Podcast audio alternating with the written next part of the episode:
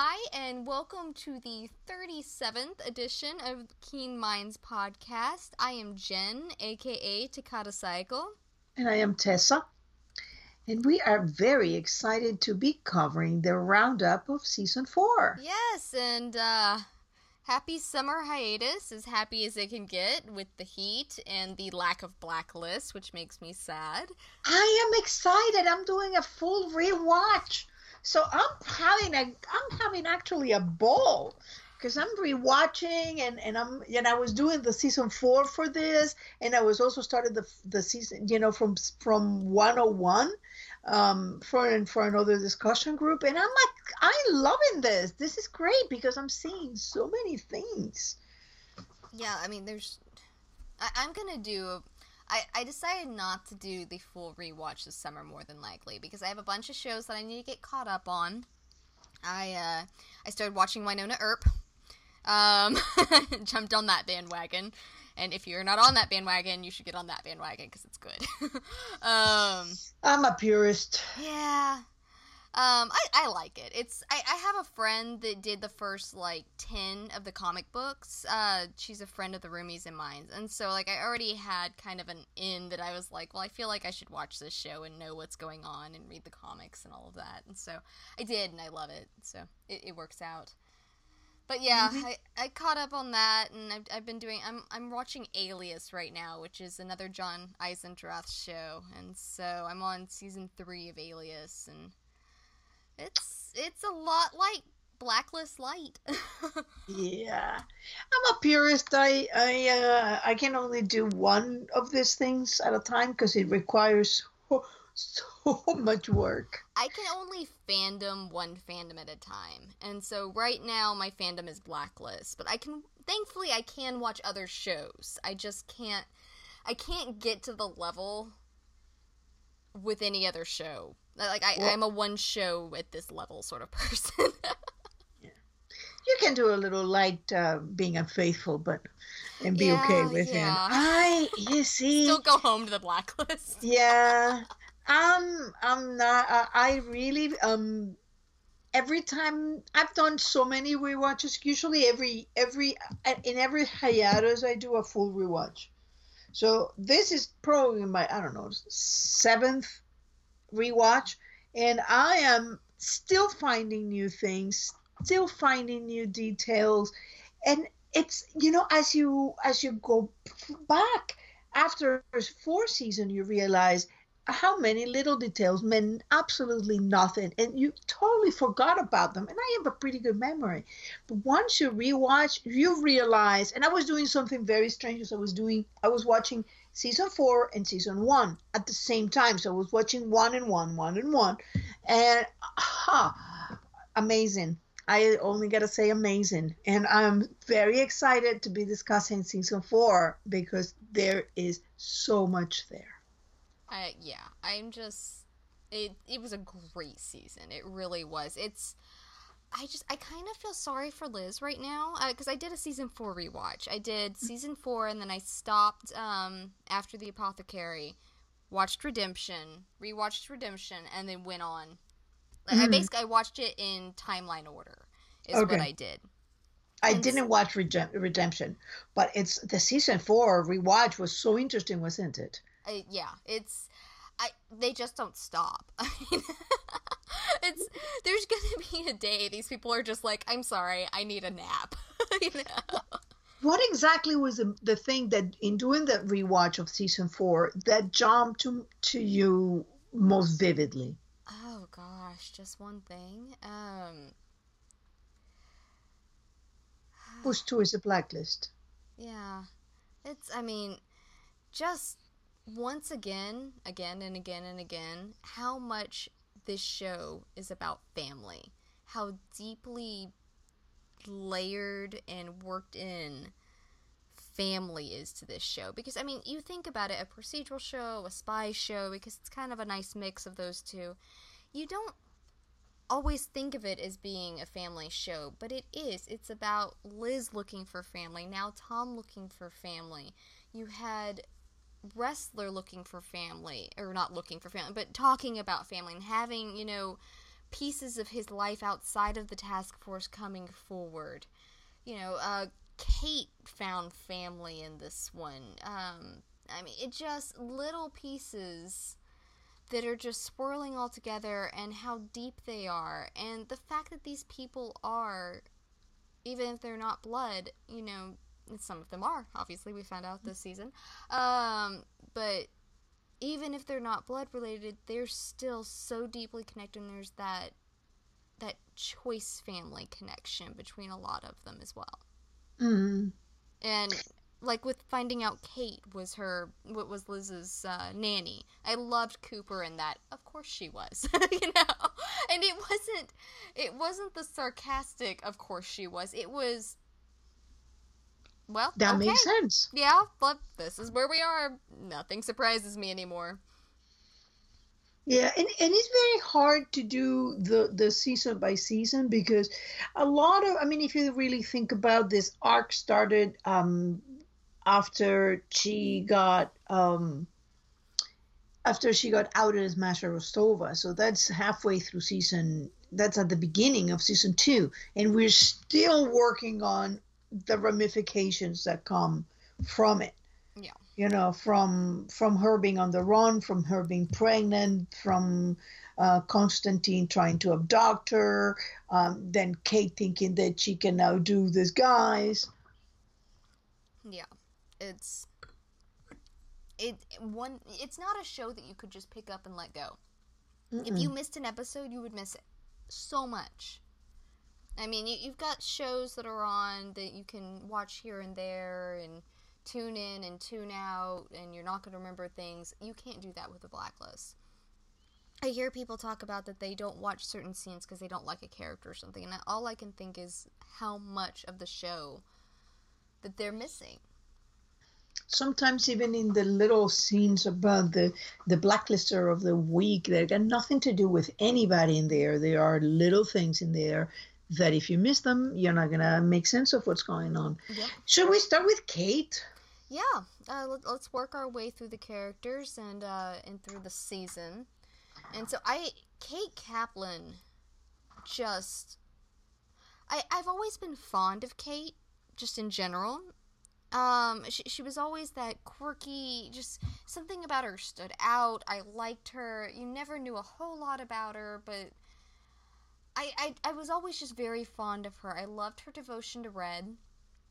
And then then you had her make her choice have you know little over halfway through season 3 and at the time there there were a couple people i wasn't the only one but at the time the night that uh, liz quote unquote died in season 3 i made a post that i'm going to call it now mr kaplan's involved and and she was. Um, so yay! I, I, I certainly wasn't the yay. only person that called it. I, there were I saw several other people calling it mm-hmm. at the, about the same time. I mean, it was it was both obvious and a twist at the same time. Um, mm-hmm. I mean, because when you pay attention to the show, you you can predict things, but it's still there would have been I don't think there would have been any way to predict the depth of why Kaplan did what she did. Um, yeah, I was... have predicted that. I have okay. said that she was related to Liz, or she had been Liz nanny, or there was something about Liz that was very deeply personal for her. Yeah. Okay, so, so unless you're Tessa, unless you're Tessa, or maybe it's just me. Maybe other people can too. I don't know. But I, I did not predict the depth there. I just mm. I thought that she had gotten fond of her.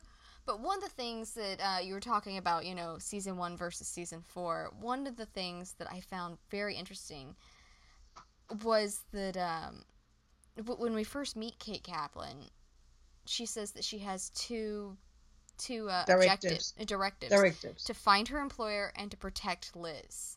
And I realized after watching the finale this past season, I said, okay, so that doesn't necessarily. You, you assume in season one those directives come from Red. That makes sense. That's the logical step to take. But it wasn't. It was a promise she made to Katerina Rostova. And it's just, it's so much fun looking back on things mm-hmm. and things that you never could have made sense without that piece of the puzzle suddenly yeah, she, illuminated. Because she always looked a little pinch when Liz called her for something, as opposed to like when she calls her to the to find the the the, the doctor that is providing the organs for um, for um, Dr. James Covington. She's all nice and relaxed there because hey, she's doing an autopsy, and we're like, she seems to have a lot of interest in autopsies you know and and it, it, was a very nice tied in from the character that we've seen from season one into this love for the bodies and and the love for Katerina and for Red. And I did believe that she loved Red and she loved Katerina, but at the same time I had this slight suspicion there was something in her that was always doubtful of Red and that she at least had a, a an outline of what you would do. A contingency plan. Yes. I mean, eh, think about Raymond Reddington. I mean, even Dembe in the episode in the Dembe Zuma episode, even Dembe thought he said, "I'm not going back to Red without evidence I didn't do this," because Reddington is capable of truly terrible things, and so Kate knew that. I mean, she wouldn't have spent as much time with him as she did, and not I mean, she knew it was coming. she and Tom had that conversation after uh, after Tom mm-hmm. tortured little Nico. She said, "I know what he what he thinks he has to do, and he wants me to make it easy for him, cleaner for him, and I'm not going to do it." And so she knew what was coming. She knew what Reddington was capable of. I think she hoped that he wouldn't, but it makes sense that she would have that contingency plan because if Reddington were the end all if Reddington had been the end all, if she had gone to work for him without any connection to Liz or to Katerina or to any of that, then she probably wouldn't have had that. Um, or, but it makes sense with the fact that her loyalty lay with Liz rather than directly with Reddington. Mm-hmm. Yeah. I, I also found very interesting that she is she's she's behind Red all this time. She's doing all these things for Red and for Liz, and and we know that she's the one who has the account, and she's known in everything, and yet she she ignored the one directive from Katerina: "You're not to love her." And there's a reason why Katerina did that. And I know that you say it's because she was a, a new mom or whatever. I think there's a more evolve reason for that. And there might be. I I read that scene as being as feeling like she didn't want to be in competition with anybody. She knew she wasn't going to be there all the time and that if Kate loved Liz, or loved Masha, that Masha might love Kate more. Just for the fact that she was around more. But regardless, you you can't tell someone you can't love them. It's not like it's a choice. But yet it was a, a condition of employment. Uh, yeah, but violate. And you can think, you know, you can say, "Oh, I'm not gonna love that person. That's fine. I can do that." But saying it and actually going through with that are two totally different things. Now, she could have walked away, but I'm not sure that Kate knew how much she cared about Liz until it was too late. I mean, Tom had that situation. He was willing to go up against his handler, his uh, two bosses, you know, multiple mm-hmm. people, because he got in too deep before he ever knew what was happening, and suddenly he was in love with the woman. And so apparently Liz just has a way of bringing people in. It's it's funny because they made the comment about Kate being able to endear people to her, and so mm-hmm. I'm wondering, you know, nature versus versus nurture you know, I wonder if there's something. I mean, yeah, it could come a lot from Katerina because obviously she would be a very compelling personality and such. But obviously, Kate is as well. Yeah, I think I think that she became uh, a lot different um, when actually working for Red is probably what made her the happiest. Um, I mean, she had bodies to play with and and she may you know to me there is a lot of uh, in her that after she got shot that that got sidetracked that she just started she she called that revenge she gave a reason for the revenge that was a, that was not just about a revenge and it was just a revenge I mean, there was. Um, I think that she was antici- I don't think. Let me ask you: Do you think that Kate thought Red was her father? Because that's a crux. That's a crux of the matter. Probably. I I don't know. I I really Because if you think that is a woman taking a child away from her father, deciding for that child instead of the father that has been even at a distance looking after her, that's a whole different story. yeah, but when the child's an adult, that's different. Still, you're you're you're taking the child away from the father. You're taking the parental rights away from I- the father, basically. I remain of the opinion that until someone that has the answers comes to Liz and goes, "Here is your answer," instead of "Let me lead you to the next clue," like Kate did. I just I love it. I'm going to take you to the truth. It's like just tell her. like of course something's going to get in your way. Why didn't you just as you were sitting out there by the ocean holding her hand, why didn't you just say, "So, this is what I have for you. This is what it means." There's four years to tell her and in those Yeah. i don't th- see i don't think that kate knew that red was her father and she I may think not have that known for Kate- sure. i think that kate thought that he loved her very much but i don't think that she thought him to be her father and i think that is what her truth was I, I really don't know. I don't have a firm opinion either way, but you know, I, I could definitely see it. Mm. She was she certainly was a very compelling character. Uh, Susan Blommaert made a phenomenal job out of it, and I hope that we get flashbacks of her because it would be so interesting to see her, you know, as she went along, read in that in that um, endeavor of creating a criminal empire. Yeah, I And I'm the actor playing her. the young her was absolutely unbelievable. yeah, I, I'm John gonna Adler. I, I'm gonna miss Susan. I, I really am. I don't think that she will be gone for good. They, you know, they got all these flashbacks. Sort of. I mean, like they they haven't done. I mean, they they've started doing more flashbacks, so we'll see. I hope so. I I hope that they start, you know, bringing her back in that way because I Mhm. think I think the Johns really liked working with her, and so that's always gives you hope. And that suitcase of hers, that would be the next thing. Tom, Um, get that to your wife. I don't envy Tom. I don't envy anybody that has to go up against Red, to be totally honest. I mean, even without his usual backing that he has, he's still a force to be reckoned with. the The good thing is, back to family again. He's probably not gonna murder his son-in-law in cold blood. Mm-mm. Um, that's Yeah. that's really No. the one thing he's got protecting him right now is that he's family. He's you know, family. His he changed the way Red treated Tom after Agnes was born is a completely different is 180 degree that's like okay now we gotta leave all this behind because we're family it's like Dom very much like Dom to me Yeah. It is. And so, um, what what about Kate? Like, we're still on Kate here. Um, do you think? Do you feel like Reddington shooting her?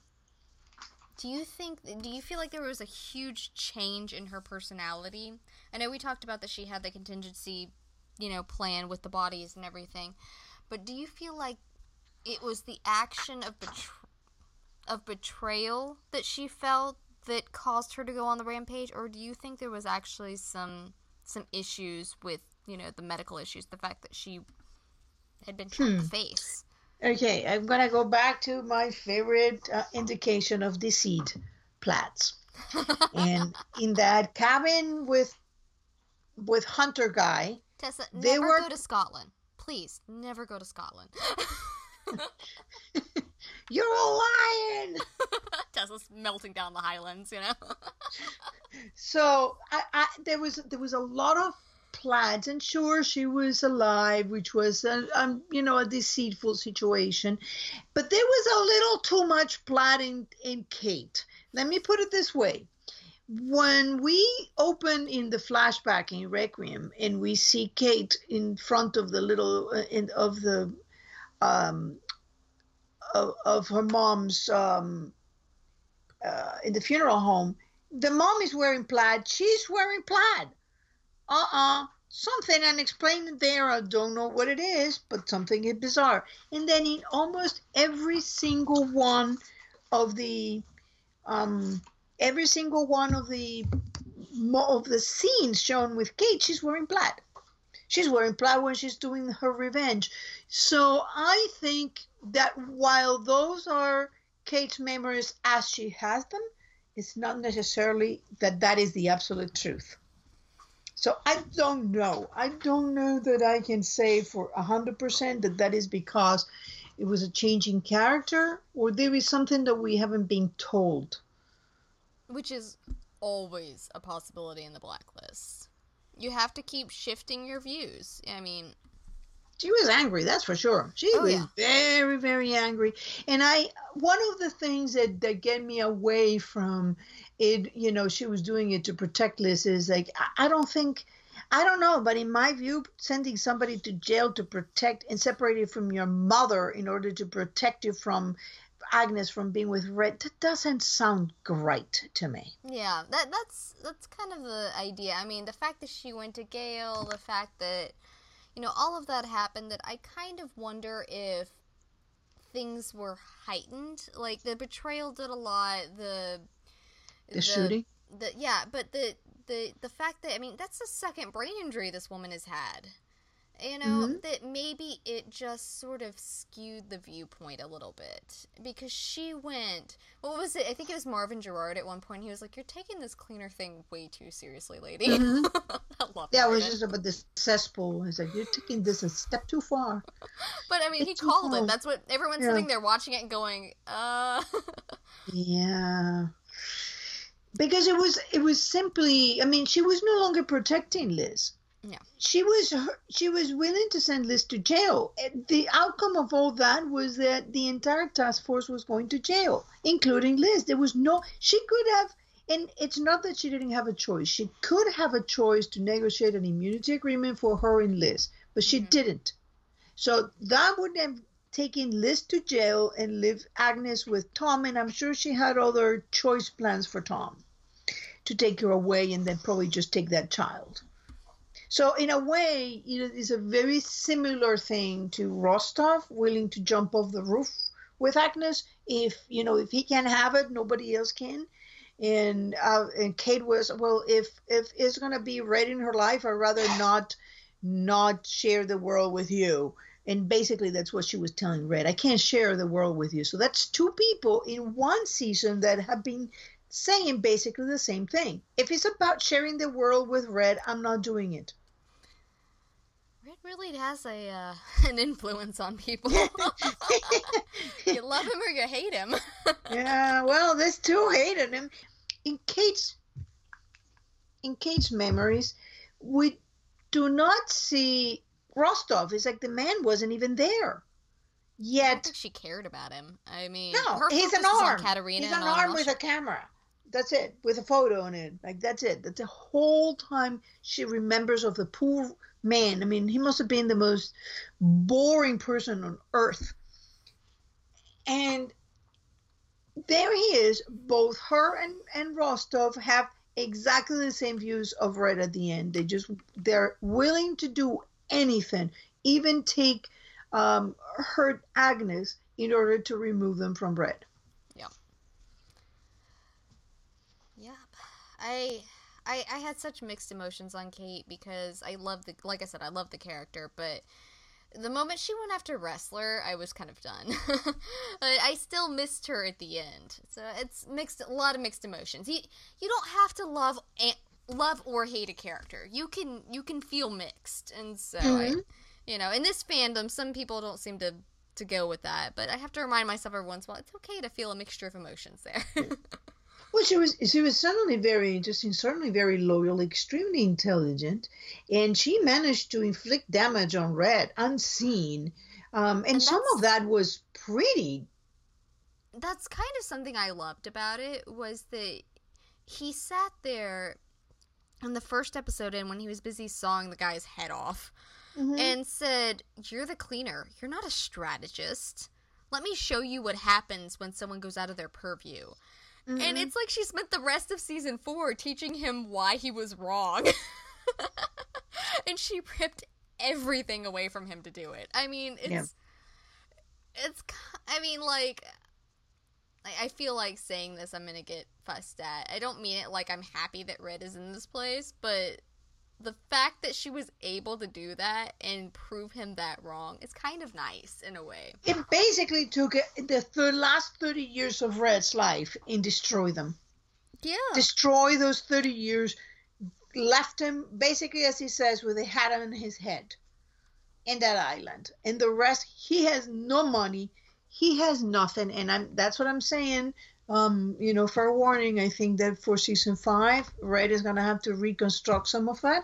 Oh, and he's seen only has he only has his family to so prepare to see a lot of family in there including, including the son-in-law.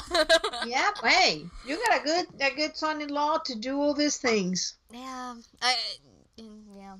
That, and, and it's funny because oh, another one of the things that that that were up to me the, the theme of this season that was Rostov and and um and Kate is that Rostov also had the same thing. It was it was this obsession with Masha, the Masha, the little girl. They're both watching the picture of of Liz as a girl, and Red finally is the one who says she is not Masha anymore. Yeah, I- I I- loved that scene where he's talking to her and he's, you know, even without me in her life, this is the what she's dedicated her life to. This is what she is. This is what she learned. And, you know, with without me there, without me influencing it directly, she still became this. And it was I don't remember who it was that said it. It might have been a couple different people. That said this was the first indication really that he's seeing her as an adult. hmm That he's Well, I- I- accepting her as an adult. I, I've seen a few of those being sprinkled here and there. I don't know if you noticed, but by the time he got her back in uh, Miles McGrath, he's already only using Lizzie in few choice moments. hmm Yeah, I've She's noticed that he become- stopped. She's become Elizabeth. Um, and even going one step further with Dom, he actually used Masha. hmm So very interesting things. Um, and, and I think that that is also because, you know, we can't talk about Kate without talking about Rostov because half of this of season four is really Rostov, but Kate kind of continues the whole thing of Rostov is separating Liz from Red, taking Liz away from Red. and Um, not caring about the damage done around her. mhm. You know, being so focused on this goal of taking Liz away, driving a wedge between. Because that was one of the interesting things about Rostov to me was that his first thing was, you know, take the take the child, kill the you know, kill the father. Mhm. You know, and then even when he found out, like that made more sense when Liz was, and he thought Liz was dead. But you would have thought that as soon as he found out Liz was alive, he would have gone, wait, wait, wait, my daughter will be very angry at me if I kill her husband. Yeah, know, that probably will didn't. Make her love me. And then he didn't. He was like, no, still kill him. I don't Yeah. care. You know, It, I mean, it like, got to the end until he said, "Don't, don't hurt him." and you're like, dude, you've already dug your grave on that one. How many times have you tried to kill him? You're just really bad at doing it. you know, mm. and that's. Kate didn't go after Tom directly because Tom wasn't really in the picture for this whole spiel. He was in Yeah. New York. I'm sure he she had plans.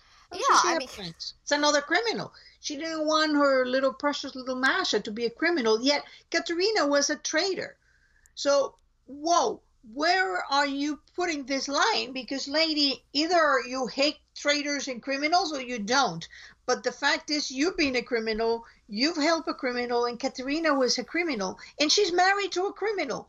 So, poor little Agnes, excuse me, but you know, she's not gonna. You can put her in a convent, and she's gonna end up being a criminal. or at least having those leanings. At least, Hmm. I mean, she's she's gonna be a spy. Should be Yeah. exactly. politician. Agnes Keen for president. Hey, Agnes there you go. for president. I will vote for Agnes Keen.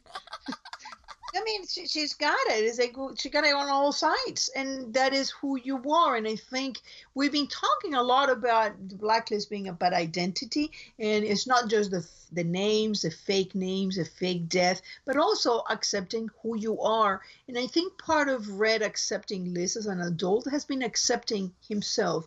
He's a criminal, and he makes no apologies, but I think he finally understood that you know, begging Liz not to marry Tom was not going to make her any less of who she really was. M- giving her that badge back is not going to make her into a perfect agent. Liz is Liz. Well, And I- immediately after she got it back, and Ressler made the company goes, "You just got your badge back. Are you trying to lose it? Trying to pick this lock?" And she's like, "I'm gonna do it. I'm gonna do the thing." you know. So it's it, it's been very interesting as as a, if you look at those two baddies that this they're both of them have a lot of the same things in common, and uh, among other things that they have in common is that neither one of them had any idea about Dom, which means they have no idea who Katerina really is. Yeah. They don't they don't have all the truth, and even the Kate what the saving grace is that Kate didn't know about Dom. Yeah. And that probably was Dom's saving grace too. Poor guy. Um I don't know how he handled himself. We, we still don't know anything about him. Is he a musician, an architect, or a spy? I, my money's on Spy, but you know it's it's the blacklist, so that's I'm going for the architect.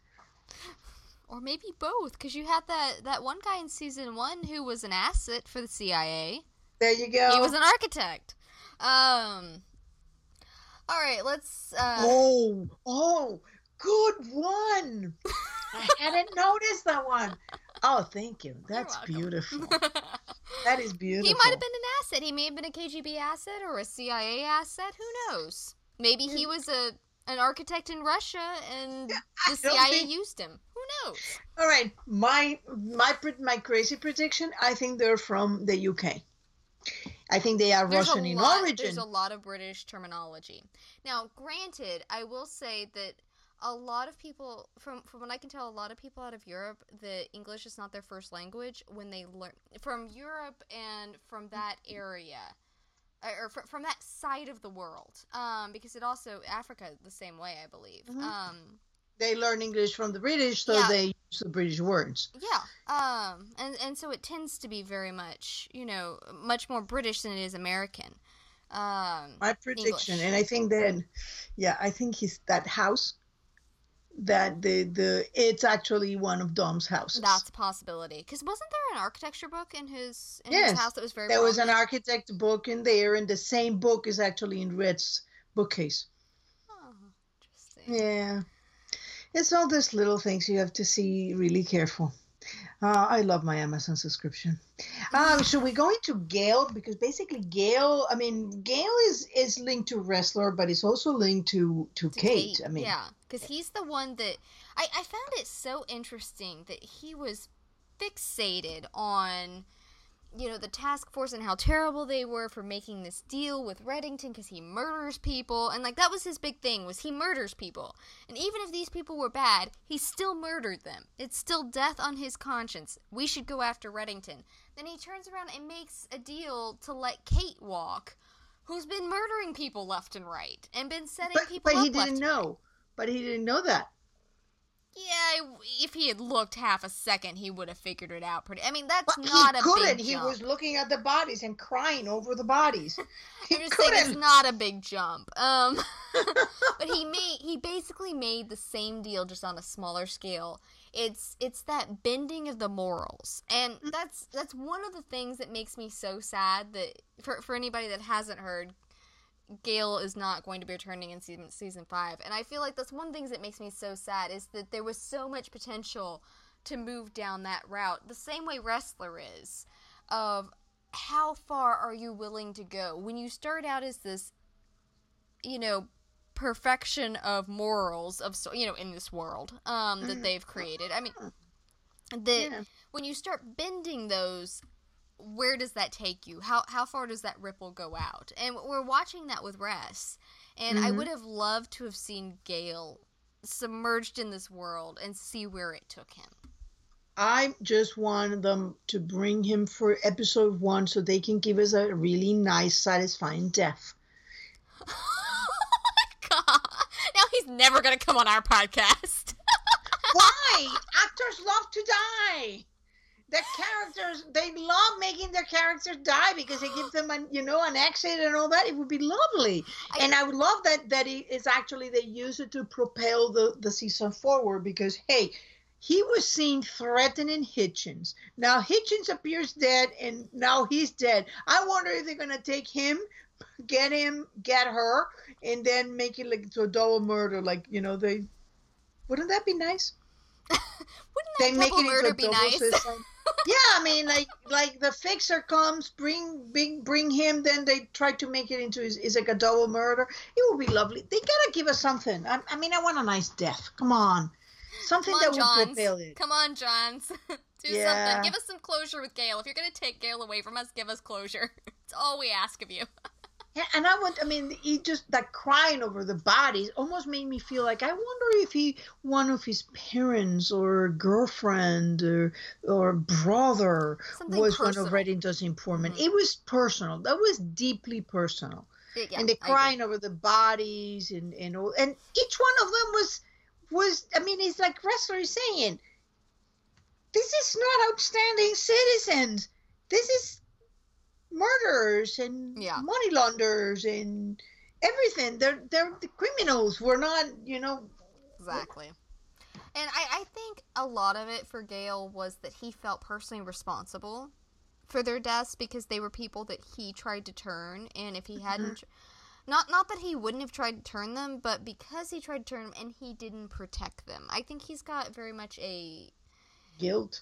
A uh, well a um what do you call it? A protector complex? There, there's a term um hero complex where he feels like he has to protect. Um and so it, i just i just would have been really interested to see where that went. And i i have faith in them that they'll do something to wrap it up you know. And, It was a great character. oh it was a I, great I character. loved him. I think and, he was uh, i think he was i'm not sh- I, I don't know because i don't have the numbers that they do i have no idea how well received he was i know that I the- loved him. I know that the online community seemed to be fond of him, but that's a very small percentage. So I have no idea how he was received. I do know that the actor was fantastic with it. I I Oh. loved how he portrayed him. He, I, I really, really um, liked him. I thought it was fantastic. I honestly don't think that it was related at all to how well or bad he was received. I think it was simply a matter of the blacklist was renewed, and I have a feeling that the blacklist was renewed for one or one and a half seasons. Yeah, a And- timing issue, and that, Yeah. I've kind of wondered the same thing. because the way that I'm seeing all these threads being picked up, it to me is saying, I am going to make a guess that is one and a half seasons. Yeah, and I mean, like, I, I hope we have more than one. You know, one and a half, two. Two will be lovely, but I Yeah. I'm not sure. And even with two, you gotta get out of the tangents because I mean, think about all the threads that you still gotta pull out. Mhm. You still gotta bring Katerina back here, if, or or really show that she's dead. But I don't Yeah. think she's dead. I don't think so either. I like if she's really dead, I'm gonna be shocked. Like I will have to bite the bullet on that one. but uh no, Gale was fascinating. He had a lot of potential to go a lot of different directions, but as you just said, if they if they received word from Sony or NBC or what have you, hey guys, this is start wrapping it up because you don't have more than a little more over a season or what have you then I, I could see that that they just don't have time to go down that rabbit hole. And they they have to really taper things in especially because they're gonna have to do something with with uh, Halcyon. Bring Halcyon back around. Um and I swear if I hear another person blame Tom Keen over Gale leaving I'm I'm gonna have a meltdown. Tom Keen is not responsible for every negative thing that happens in this, in this story. No, and, and it's a, you know, remember, it is a family drama. This is a family love story. And like it or not, I suggest that accept it will be a good one if you don't like it. It's that Tom Keen is Red's son-in-law. And So this he's story is gonna gonna be there. and this story is gonna focus. It's especially if they've got a time limit, they're going to zero in their focus on Liz and Red, who are the two main characters, and the people that are closest to them. And so, if that's the case, if they do have a time limit, and I, I have no inside source that says that they do, Mm-hmm. I, I don't know, but it does make sense because we we are wrapping up towards the end. Bokenkamp made a comment a while back. He said, you know, that that Samar and Aram getting together seemed like the natural place for them to go, but it wouldn't happen until towards the end. Guess what? Those two were snogging at the end of season four. While I was thrilled, my Saram heart was thrilled to death. My blacklist heart was going, no, that means we're at the end. and and the revelation that that Liz is uh, Red's biological daughter. Mm-hmm. Yeah. That's another one. I mean, just in case that they haven't said it like maybe five times during during the, the all these years, especially during this last season. It's back Um, and forth. Well, only in the way of the parenthood. I mean, is it biological's uh, Oh, father, yeah, or it's- is it maybe just uh, you know that he loved her that since she was a baby? I mean, that wasn't the only question I had. But you know, even then, when you look back again in season one, you realize, I don't know, that was right there. I was That a was daddy right gator there. from the second episode in. I have a long meta. If anybody's interested, it's it's on my Tumblr account. That's how I came to Tumblr. Really? Yay! Yay! I read it. It's like, oh, interesting. Sorry. Well, I guess it's my fault that Tessa came to Tumblr. I'm excited. It was well, very well written, and you know, it was very early days, but it was very convincing, and kind of you put everything that I was. I saw it from the moment he he surrendered and asked for Elizabeth Keen, and you know, she appears like, oh no, no, this is his daughter. This is I, his I daughter. didn't get that from there, but you know, obviously some people did. You know, there, there are different points that people have come to that conclusion, and some people are still denying it. So I, who knows? You know, people do what they do. Um. Anyway, um, you want to get we- into Ressler? Let's go into Ressler because Ressler got you know I know that there was a he got a big arc on season three and then he got kind of pushed to the sides because it wasn't it was about the baby and the immediate family. But you know, in Esteban, I, I think you and I talked about it because we. Funny thing, hey, this really brings it around. Tessa and I started this podcast at the beginning of season four, so we've done a full season now. We're we're kind of excited for that. I, I remember discussing in Esteban that there was something to the fact that they focused in on Ressler when he went against Panabaker, and he was like, "No, I just, you know, I just helped to stop horrific acts. That's my job. That's what I'm doing." When she asked him if he was a traitor, um, Are you a traitor or more on the same thing that he actually he said to Aram. so that is a very Panabaker line. Are you a traitor or a moron? Panabaker, I, you know, I as a Southerner, I don't understand half of what she's saying. I just want to put that out there. um, oh, Panabaker. But no, in, in Esteban, I, I, I remember telling a bunch of my friends that are huge Ressler fans. I said, "Deep breath, guys. We're about to get a, a big Ressler arc." Because I know that a lot of people felt like he'd gotten pushed back. And then we did. Ressler's really come to the forefront, and I think season five we're going to get a lot of Ressler with the whole situation with Hitchin coming back around because that's going to have to be dealt with. Um, an article just came out. We're we're uh, recording this on July 30th, and an article came out I think today from EW. June 30th, Uh, June. What did I say? July. Oh no, not July yet. June 30th. Sorry.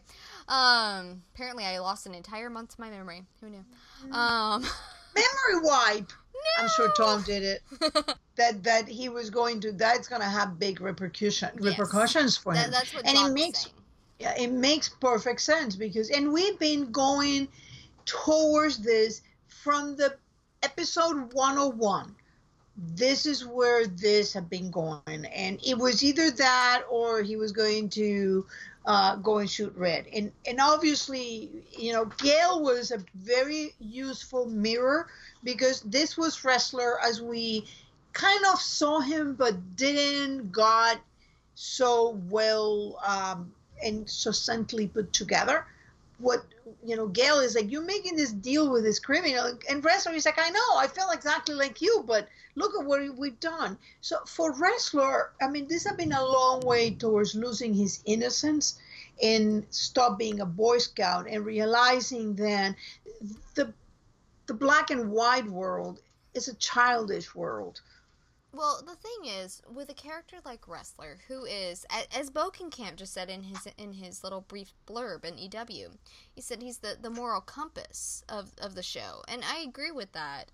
But with a character like him, who used to see the world in very black and white, he he had one of two routes. In I mean, obviously there are multiple side things he could go off on, but one of two main routes he could have gone that would have been the end all. He's either going to have to bend and learn mm-hmm. and grow in the gray. I mean, I'm not saying dark gray. I'm not saying Liz and Red and Tom sort of gray, or even Samar sort of gray. I I'm talking about for Ressler dipping his toe into the gray. Um, he was. That's either, already he gone. Pretty black. Um, I mean, it, and so he was either going to have to go down the path that he did end up going down mm-hmm. and go darker, or he wasn't going to make it. It's it's the same thing I've said about Tom for for ages now. I said if he had just been that innocent school teacher, he never would have survived. He either would have been dead or gone. It's the same thing with Ressler. If he had not adapted to a degree, he would have been dead or gone. He either would have yeah. transferred or he would have been killed. His character could not survive in that squeaky clean white stage and also do his job appropriately. It was part of the conundrum he had in season three the job versus the reality of the world. Yeah. And he's just taken that and he's moved and he's evolved and I love where they've gone with him because that's that's what I love to see in characters is that sort of growth and, and I, I said a lot, and I know that people were not uh, agreeing with me, but I did say it, and I still believe it, that when Re- that when Ressler told Liz in the car coming in, um, Nights of the the director at the beginning of the director, um, I, I do believe you were set up. That's the point where he's actually acknowledging that Liz was set up. I actually disagree with you on that. I'm I'm probably the one you're thinking of.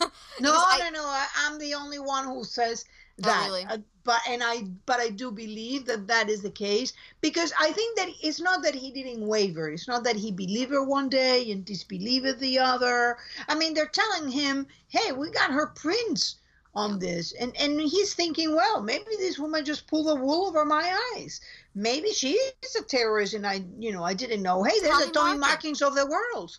And maybe that's that that's what happened. And, and, there was a times that he must have thought oh my god no. I know her. I know that that's not her. And then back into but the evidence they had her print on the van and she was the one who touched the senator and so where where is the reality? It's very different. Okay so see that's how i see it. I i saw him as going back and forth that he he didn't want to believe it but but the evidence i, I saw him very back and forth in season three.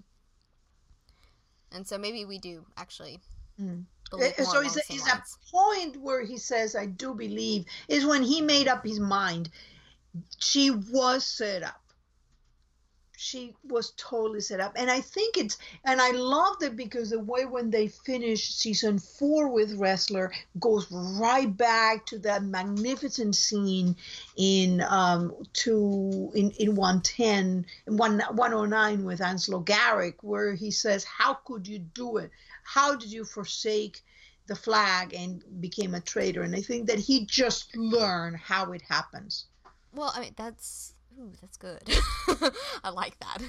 I see. I drew the parallel between what happened with Hitchin and Solomon because he wanted to put Solomon down in season three. He's standing over him and he's going, "If I don't kill this man, he's gonna walk free," which he did. I mean, Ressler was 500% right. Mm-hmm. Solomon ended up walking free and joining Halcyon, and then we have no clue where he is now because he's left Halcyon. But Solomon's free and clear, and that that was what Ressler was terrified was going to happen. This man that had tried, you know, tried to kill them, had had nearly destroyed their lives, and, and ended up coming back and nearly killing his partner later. I mean, mm-hmm. Solomon caused so much more chaos after that that never would have happened if Tom had just let Ressler put a bullet in his brain. But it would have destroyed exactly what's happening to him now with Hitchin, which worse. That would have been worse. Maybe. That was cold blood. Hitchens was an accident. And Hitchin was an accident, but I don't know if Ressler is going to be able to make that distinction. I what I hope happens is that he I, I really want him to open up to Liz. What I would love is for Tom to be there too, because I've got this nice little head canon that if anybody's reading my current story, you know what it is because it's posted. But I've got this of Tom just being like, "Is the body taken care of? Do we need to do something? Do I need to go bury a body for you?" you know. But, well, I, I I think I think that for Ressler wasn't just that. I mean, it's not the body. Oh no, it's it's what he did before that is what led to that is that moment, that agonizing moment where he has the proof in his hand, and now he, that's how I what I said. That's how he knows how how Red mm-hmm. did it. He had oh. a way of getting the of of of getting an in, a, a guilty woman in in prison. He had the proof in his hand and he had to give that up in order not to end up in jail for something that he had been doing following orders. Nobody asked him, Do you want to be in this task force? Nobody asked him, um, Are you okay with uh, going with Reddington? This is what you're doing. And now, you know, as Cooper says, where do you go to get your reputation back? And, oh God, Red didn't have any. Red didn't have anywhere to go to get his reputation. So what he did is he continued on that path and took it to the other end. Yeah. And became so you're saying I'm a criminal, I'll become a criminal that you say I am. Because that's the only way that I got left. I have no way back. And that's what and and Ressler had to do it. Either he was in, going to end up in jail for doing his job or he was going to have to give up that bring her to justice, which essentially for him was bringing Tommy Markin to justice. And he had to give that up in order to remain free and the task force to remain free. I don't think that when he gave that bullet up, I don't think it was just for him though. I think he did that for for the task force on whole. For all of them. And yeah, I, I really do believe that and I think that is so huge for him. I mean that that says so much about how far his character has come that he is willing to put his team above the law. And I think not just the team, but I think that he absolutely believes that the, the if they weren't doing that job, there would be far more dangerous people he out there doing that. damage. He yeah. told Liz that when she tried to turn herself in when, yeah. in uh, it was the deer hunt. Yeah, it's a number. It's a question of numbers. Mm-hmm. Is how many people are not burying a father, a son, um, um, a husband. Is it, it's that is the point for Ressler is that he had he have come full circle. He now has the tools to understand why Red does what he does. Because you're not in a perfect world. The black and white world doesn't exist outside your head. And in this imperfect world where they live, they're they are worse and bad, and you go for bad. Yeah. And bad is not good. Should we touch on Panabaker? Yeah, Panabaker's been here a lot, so let's stick her in there. Um and she she's such a fascinating character because I I loved. I think it was at the beginning of this season actually. She's in Cooper's office and she's like, "Listen, all the people that have come before me are either missing or dead, and I do not plan to be the next one on that list." And so I love how she's stuck around because she's really fascinating to me. I I didn't trust her for a while. I had I still don't. I I don't know because we know that she's in contact with Halcyon. She is Yes. deep in with Halcyon. She knew Scotty. I'd be curious to know if she's wiping her hands clean of that right now. But she was also meeting because we we saw in Redemption that Scotty was meeting with people from the Hill in her office, and yet Panabaker met with her at a clandestine meeting at an airport in which Tom had to take photos of it. hmm I mean, like it was super secret. And so you've got to wonder why. Because it's not like Scotty is a low profile character. Yeah. And I wonder if that's why they left Panabaker there because she's going to be the tie into Halcyon. That's very good. Mm. Oh, and and I do like I've always kind of had that mini head canon that she's their their real liaison between. Halcyon and the government. Yeah, I was shocked actually that she didn't end up in Redemption. I was kind of sad that they. I mean, it may have been a scheduling conflict. It may have just been that they didn't have a place to fit her in. They had several several people in Redemption that uh, that liaison between the FBI, that liaison between the government and the military. I, I found something interesting in all this with with and I just caught it in um as I was watching uh, 4 422 at the beginning um it, it just it goes so quickly that and you're so much in shock over what's happened before that it kind of misses it but at the beginning she's asking um Cooper to keep Kate safe and I'm starting to wonder does she have a line to Katerina? Is there something else that we haven't seen? There's minute, what were something going. about? At the beginning of 422, Oh, okay. she there is a it's just one line. She, she's asking Cooper to keep Kate safe from Reddington. And Cooper is like, "Are you asking me to keep her safe? She's been killing people left and right." It's a very tiny moment. And Yeah. I uh, up until this rewatch, I haven't even seen it. That's it's a, very about that. intriguing very intriguing because there is also the symbol things she has never worn a plaid she has never been near anything plaid so that tells me that whatever she's playing she's a straight player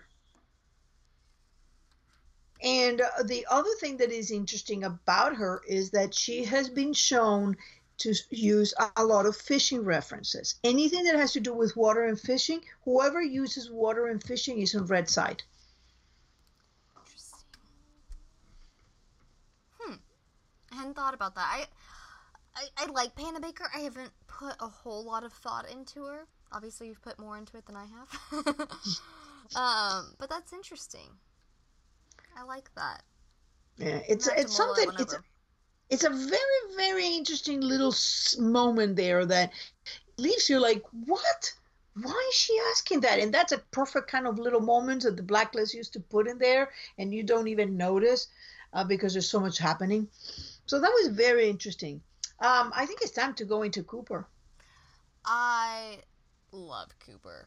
Um, so one one of the things that I joked about when he popped up in Redemption was because I, I knew Liz was coming back in it. I knew that was coming. I was prepared for that and excited for that. And then we got for for those that were watching Redemption, we got uh, Tessa heard me from New York to Texas.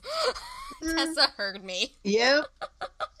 because Cooper shows up in that preview, and I went, I didn't realize how much I missed him. I love Harry Lennix.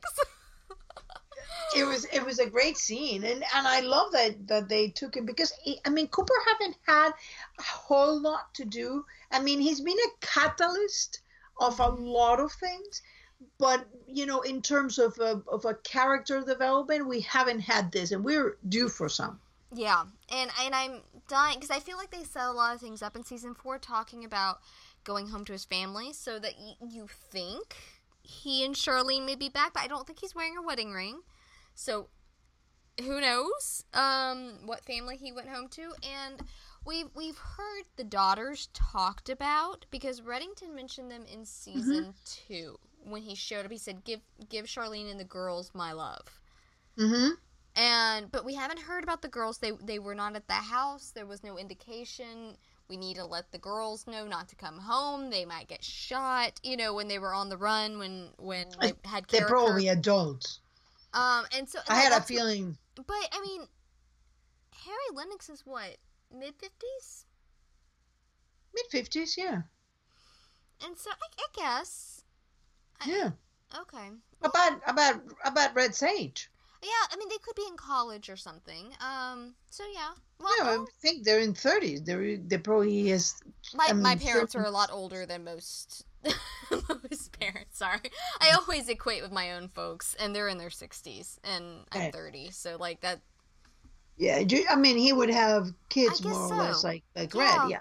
Okay, I guess that's true. I, I always thought that when when when Cooper goes home after he's released in 222, that is uh, he goes to the to the to the home of one of their daughters, because that's not their house. That's that was not their house. That was a townhouse, so a, a city townhouse. That makes sense. Yeah, that that that fixes that for me in my head because I've always wondered about that.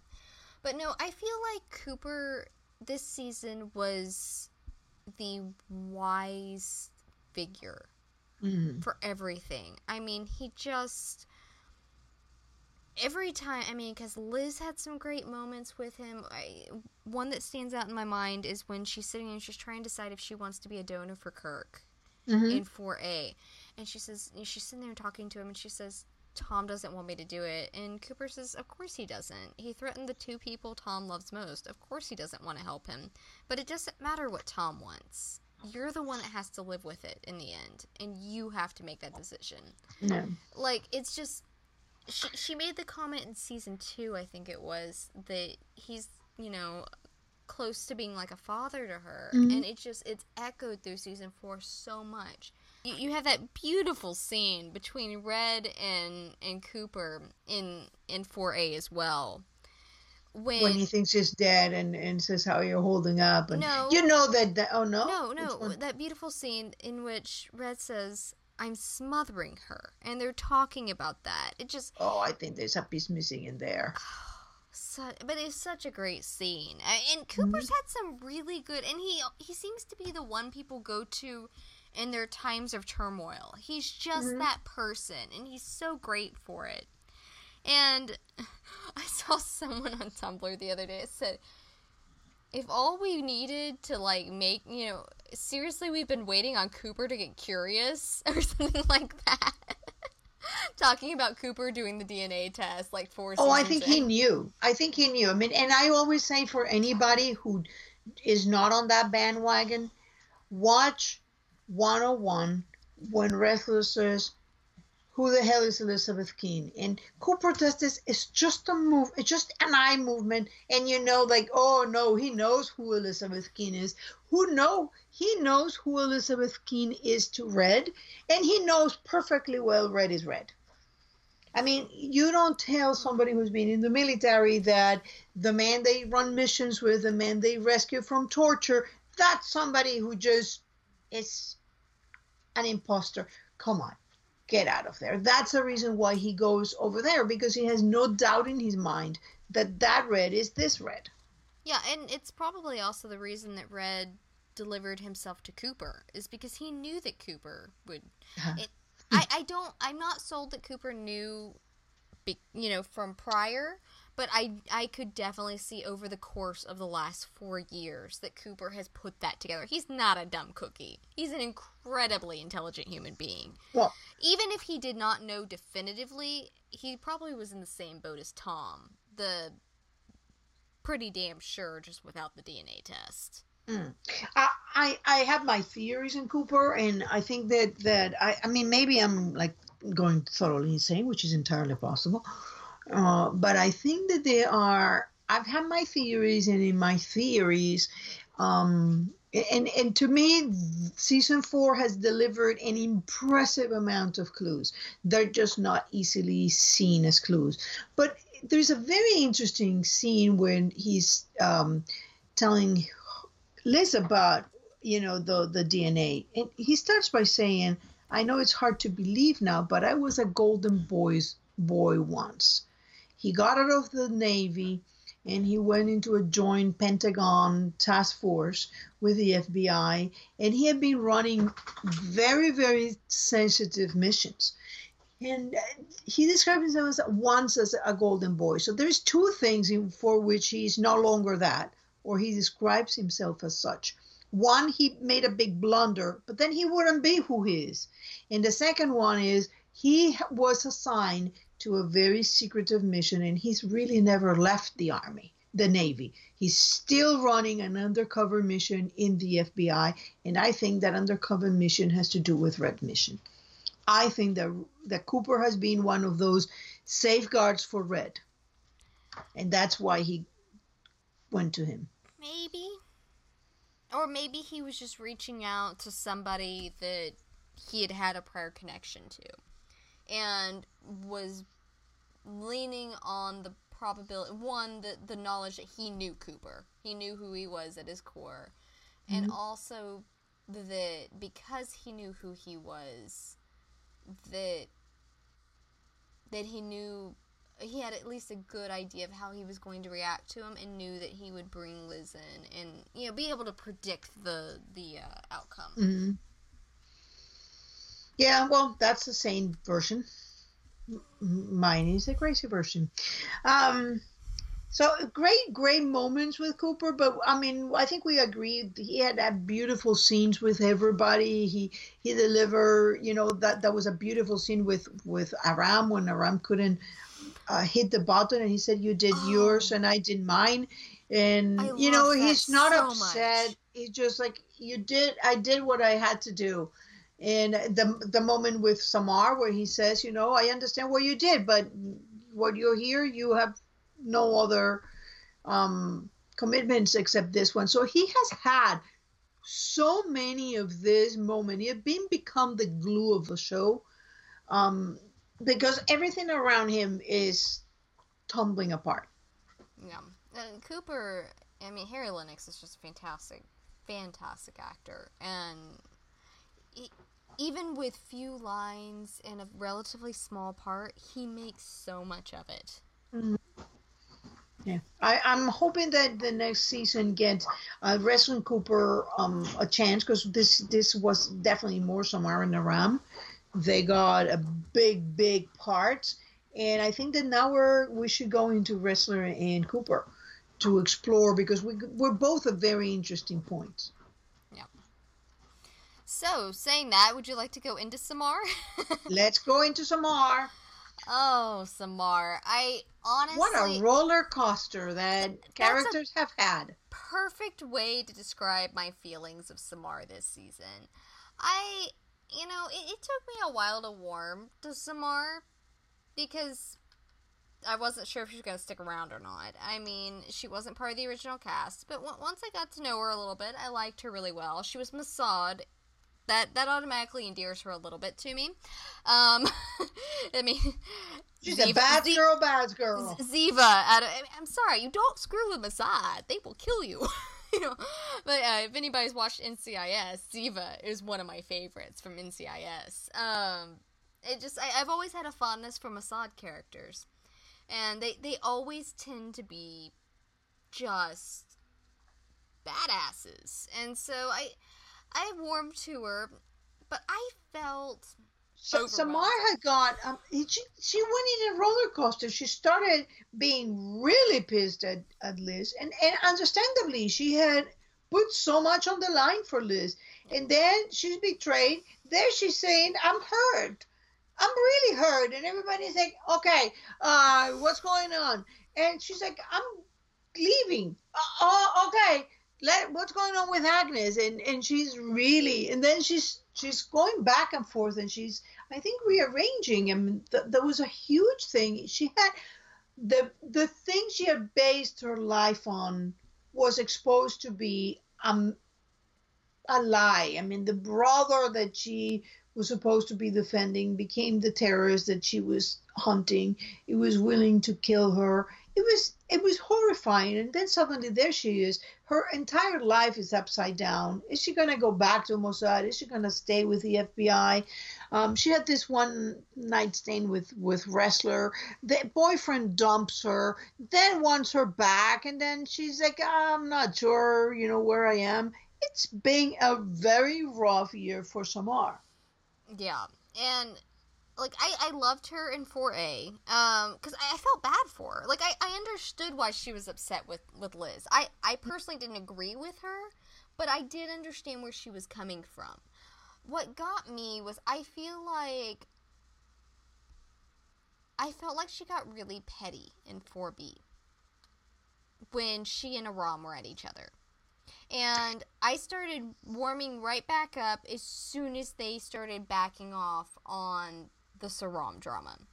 Like they were still fuming at each other, but we didn't have it in your face really like stretched bickering and which people do that people say some really stupid things when they're hurt I, and, I, they I, and they were and I, I think that was a lot of it is that samar is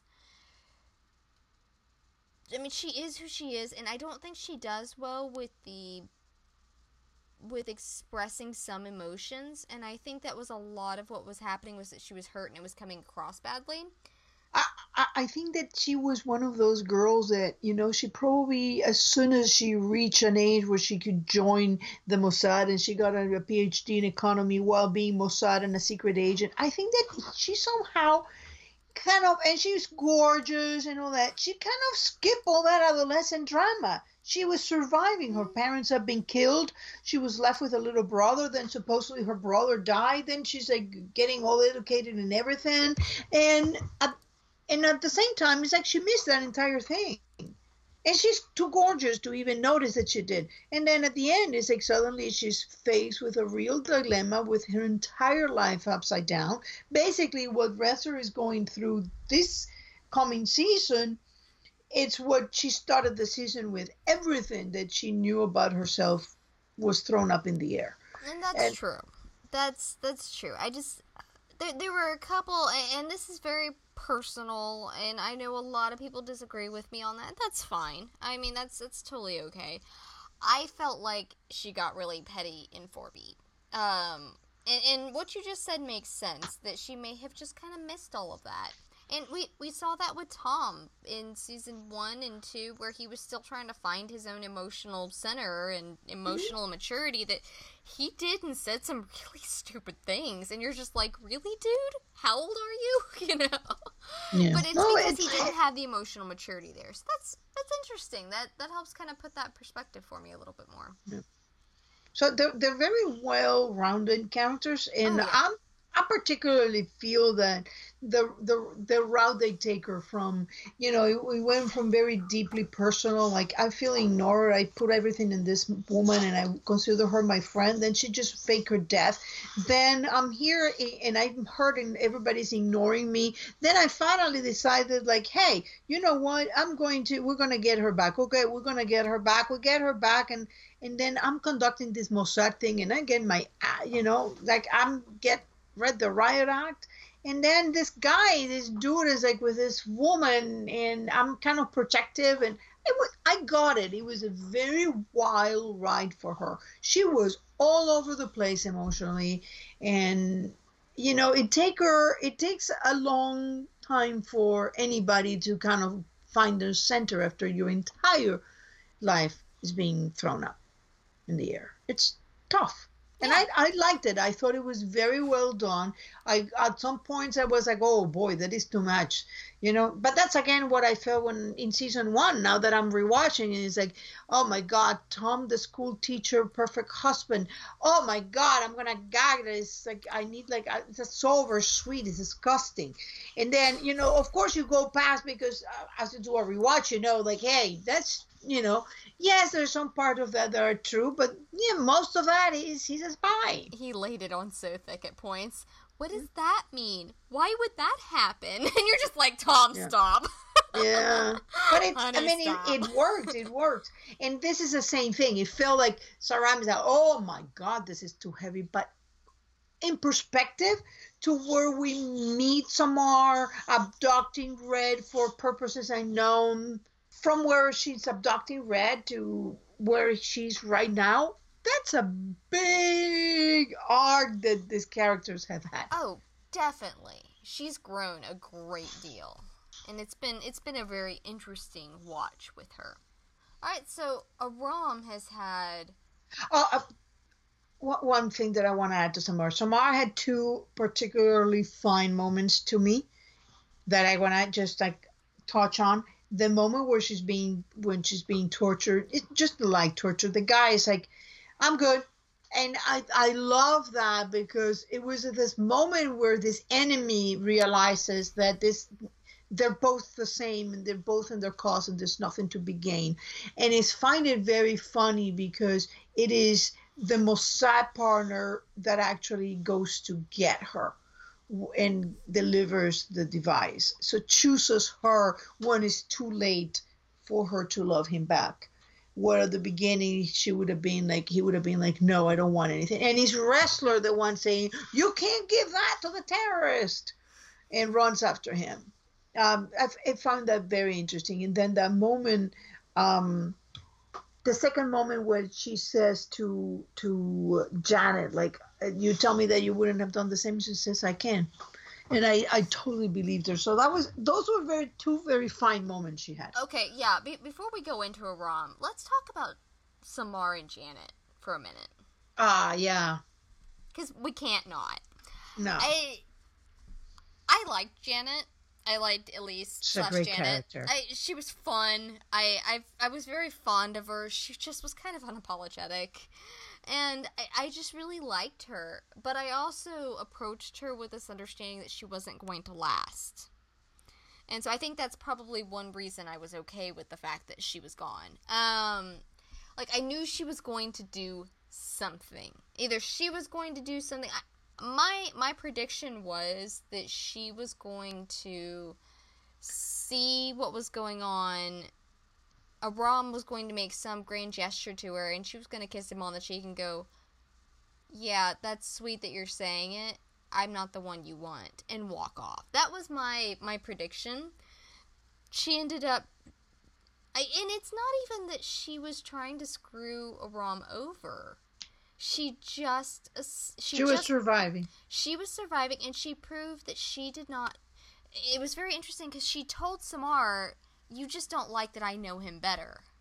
And she proved in that moment by by giving Aram up and assuming he would give his friends up, she proved that she didn't know him as well as all. she thought. Yeah, I mean, Aram is one of the most loyal individuals on the show to me that he's the center of the show the moral center he yeah. and dembe not uh, Ressler I, I think it's a different kind of moral center if that makes sense. Um oh yeah is, more gray then yeah I, I think Ressler is more the black and white sort of moral center and was. Aram's, yeah was. was and then Aram Aram is more the emotional moral center if that makes sense. Mm. So I I see a distinction there, um, but Samar, I, I like I said I was very put out with Samar for a while in in season four, and the fact that she was the one that made the move because Aram had tried putting his heart on the line to her for like two seasons. And she was like mm-hmm. okay that's nice that's nice. And then she finally decides that she's ready and she gets offended that he's not. And i think that's one of the things that bothered me the most was that it's like suddenly it was like she was expecting him to just bow down to her wishes and it really mm-hmm. bothered me it didn't set well with me and so the fact that she because I mean it would have been very in character for Samar. and that's what she was planning to do was to march down there and tell mm-hmm. him how Janet was screwing him over, and and make Janet hurt. You know, she was hurting. She was gonna make Janet hurt too, and so, but she put Aram first, and that showed. You were talking about looking at her from season two when she came in mm-hmm. to season four. That shows an amazing step in emotional growth for Samar. And it's I think that step was what made for me the kiss at the end of the episode work. Because I, I was sitting there watching it in 4B and I said, oh my gosh, they're going to ruin my ship for me. They're going to get to the point where they put these two together and I'm going to be so pissed off at them that I'm not going to be okay with it. and I was really worried that was going to happen. And yes, I know I'm a shipper. Tessa's not. She's mm-hmm. looking at me like, I don't understand what you're saying here. Um, I don't. But for all the shippers that listen, you guys understand what I'm saying. The but but the emotional growth there and that step in that direction of growth in which she put without any promise of anything in return to her just because she cares about him she puts Aram's emotional well-being first. That to me just resets Samar for me and I'm like I love you again Yeah, it was it was, a it was a really really good moment. I love the character of Janet. I thought that she it was very well done. It was a very interesting because I always say the Blacklist loves a mirror, a parallel, and she was in many ways a mirror to Tom and a mirror to Katarina, all undercover agents, mm-hmm. um, but not an exact mirror. Um, she was there for her own self-interest. At the end she betrayed that and you compare that to to tom coming back to face his crimes because hey um because he loved it wasn't it wasn't about that's exactly what tom said when he sat in judge dinner's chambers. He said it's not about me. It's it's about her. I don't care what happens to me. Yeah. and i actually put up a parallel of that scene with him in dinner's dinner's chambers and and um, Janet saying, "I didn't think I had a choice. They were going to take my deal from me."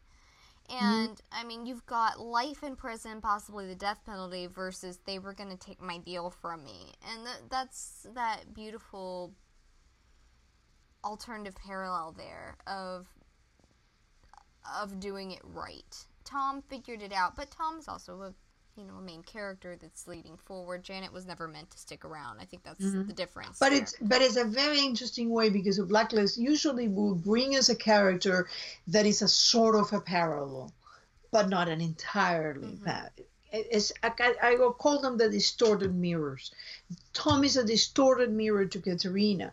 Um, Katarina, I, either because Red didn't give her the cho- the chance to prove that she you know was different or that she loved him or whatever it was but tom and and, and liz made a different choice on keeping on being together and keeping agnes with them instead of uh, giving him to fear and putting him and giving the child away as the only way to keeping her safe. And and we know how that that yes that had made liz grow up with relatively safe but at the same time, bro, with that anxiety that she doesn't know who she is. Yeah. So it's a it's a very different different thing. Um, Aram. I was gonna say, leading into Aram, he had so much growth just within this season. Mm-hmm. Because you had at the beginning of the season that scene that you mentioned earlier between he and Cooper, where he just couldn't push the button and Cooper did it for him and said, "You did your job, I did mine," which love that scene so much. Um, and then you have that versus later on when he takes the he takes the freaking bazooka, the the launcher, mm-hmm. and blows. You know, Brent, uh, Brent and, and meanwhile, Ressler is like, "What?" I just Rez's face was so priceless. He was like, "And you're doing it, okay?" yep. Yeah, I guess he's not getting away.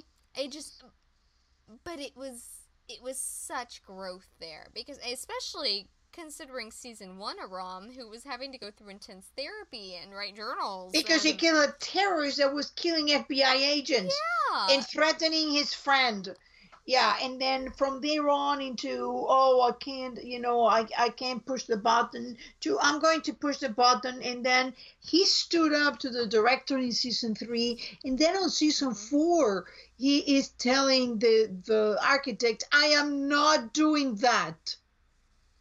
And i'm you know i'm i'm not a person. And he says to to to janet you know either get you know help me or get out of the way uh, is a very different character, and I think that the, the the difference for Ram has been in the growth have been um, because he's gone in the field. It's one thing Mm-hmm. to look from his ivory tower to where killing is something that he can mull over to actually seeing that when people shoot at you, when people give you a keep you at, at gunpoint, when they make you do things, when you actually see people die, when you see that tower disappear, and you know that somebody that was an innocent guard there died out of nothing just because this guy is paid to get this this garbage out of the prison. Yeah, I mean, and he's just he's seen so much happen through season four that terrifies him. It breaks apart everything that he knew. I think that Liz's quote unquote death and finding out that she wasn't dead Mhm. shook all of them in a way, in, in various formats. And for Rom, I think it because I mean, I look at everything his- that have happened. I, I loved Rom's reaction when she came back. He said, Samar's not the only one angry. I'm upset too, even though I understand. And I feel like that he was. He's very articulate. Yeah, oh, he is. And, and he takes people's emotions into into consideration. I, I love a Rom. Because as for awkward as he is, he's also very insightful at times. Mhm. And he, bless him, I, I love him to death because he tries to explain. I think he has more trouble explaining his own stuff. Like, he, he sees things and he tries to explain where he's coming from. People just don't care. Or, uh, it's not that they don't care, that, like, that scene broke my he heart. goes into tangent, He does into too. tangents all the time. yeah. Um, but that scene between he and Samara in, in late season four, where he's trying to tell her that that why he's having trouble with the possibility of a romantic relationship between them. He's trying so hard to explain where he's coming from. She's like, I don't care. I don't care. And, and I understand where Samara's coming from. She's hurt. She's shutting down. That's what she did. Mhm. But it just, poor baby. He was trying so hard to explain, to, to spare Well- her feelings by explaining. It just But but work. but look at where he's gone. You know, he starts the season heartbroken because because uh, Liz faked her death, because Tom faked her death, and then you know he's like, uh, th- but he's hurt and he's trying to help, and then he gets Tom on the phone and he's like, yeah yeah I'm doing that, but you gotta tell me what I want to know. Because it's important. I mean, f- honesty is kind of like yes, he it's funny because he looks to be a weak character at the beginning but he wasn't at all he's just he knows how to get the answers he needs It's Um, the same way that he and he and Tom were talking in season three when they were working together, and he was like, and he was he basically Mhm. needed Tom to tell him, yeah this it. is not real it's just Yeah. i'm just doing a job and that he loved Liz. And as soon Mm-hmm. as Aram had that piece of information, he was good. Mm. And so he needed to know, and I think he was pissed at Tom at that point. well there was there was all, all this this things happening in season four for him is he starts with that thing then then he's kind of recovering out of this um to go into now he's like there's this gorgeous woman you know with him. And before you know it the gorgeous woman he realizes that the gorgeous woman that he's always known that is he, she's too hot for him. And they're gonna be another thing. Not only that she's too hot for him but she's being spying on him. And the whole world and then she has to go there and she has suffered this horrendous humiliation of crying banana like uh, a like a kid needing his diapers changed as he put it in you know? Then he's then he has to go on a on a grand yeah banana what part of banana you didn't get? Then he has to go and explain to Cynthia Panabaker, who's not exactly Miss I means words, why has this horrendous taste in women. And then, uh, just as he's starting to fall for Samar and Samar things are going around, it turns out Samar is conducting Mossad operation on U.S. soil completely, and she's basically you know, doing things behind everybody's back. So there he goes. He's he's finally recovering a little bit, and he's going into this this um um he, he's into the architect takes him. And and then he kills the architect. He goes he's the one who seems more shocked by by Red being on on death. That he gets taken prisoner by Dembe, and then I mean, do you realize all the things that he has done at the, that last moment where you know he's helping Dembe, he's, he's then he's taking and force to give grand testimony and says, "Stop, Mr. Reddington. What are you talking about? You try stop, Mr. Reddington." So it's a whole. He's this arc for him has been humongous in one season, and that's without going everything that he has gone through yeah, it's just yeah. it's a lot when you when you really start looking at everything that has happened to him. It's been a lot, and he's been instrumental in everything he has done. Yeah, and and he's just grown so much. And I I made the comment to a lot of friends that were the big Saram fans and stuff at the time that Janet came back, and I said she is going to get him to the place he needs to be to be able to appropriately love Samar, and vice versa. Mm-hmm. And so, and she did. I mean, she she was a tool. Um, she was a cool tool. I liked her, you know. um, but she she was a writing tool there. Um, but he's learned so much through this, and I'm I'm gonna be fascinated to see where they take him in season five, because he is he's a fan favorite, and um, Amir posted something on Twitter today. Apparently, Dave Metzger got a, an mm-hmm. office, mm-hmm. so kudos, Dave. Congrats. Yay. Not that I think you actually will ever hear this, but if you do, congrats, guy. um, because you know, hey, tiny office is better than no office at all. Mm-hmm. Um, as someone that works in a shared space, I will say tiny office is better than no office at all. Um, but uh, Amir put something up. He was in in uh, Dave's office today, um, pitching Aram ideas for possible ideas that he has, and mm-hmm. I love that. I love how connected Amir is, and I think a lot of the actors are. I mean, you know James is, but and we've heard Megan talk about it. How how they have some say and they have some mm-hmm. input in this. And I love the collaboration there. I for if any of the writers are listening to this podcast, if any of you guys lurk or anything like that, as a writer, I like please, I would love to have you on the show and pick your brain over it. please, we do. Please. oh yeah. I will beg. I'm not. I promise that. not to ask too many theory questions, canon questions, and concentrate on the um, business of writing. But um, it's, it's it was really cool to see that Amir gets a say so in Aram and and gets some influence on that. That was that was a lot of fun to see. It was. Uh, it was it this season has been really you know and you, you forget how good it is because you get so caught up in like the the the the, the one two three episodes that you just seen that you've until you do a full rewatch of the season yeah. you forget how tight things are and it's it's just been so crazy and so good mm-hmm. i'm it, so looking forward to the next one i am too so we're going to do uh, we're going to wrap it up with Aram and we're going to do Tom, Liz, and Red and dig into Dembe and, and Red's army um, in the next episode because it's shocking. We talked a lot. Um, we do. This is what happens. I told Tess at the beginning, I was like, we should probably split this into two. And she's like, no, we can do it. I'm like, okay. yeah, you're right.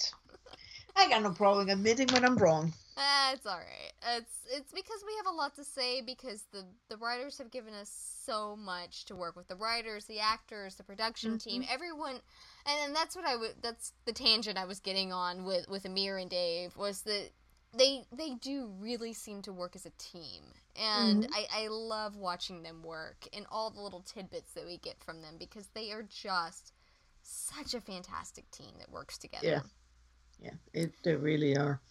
And there so really are. We'll be hitting uh, hitting those three in the next next podcast, and so hopefully it'll help add to your your summer hiatus and get us a little bit further through. Um, and so we'll be back with that. And until then, if you have questions, comments, or anything you want to add, Facebook, Twitter, and Tumblr is where you can leave those, and you can listen to us on SoundCloud, iTunes, and YouTube. Until next time. Till next time, bye bye.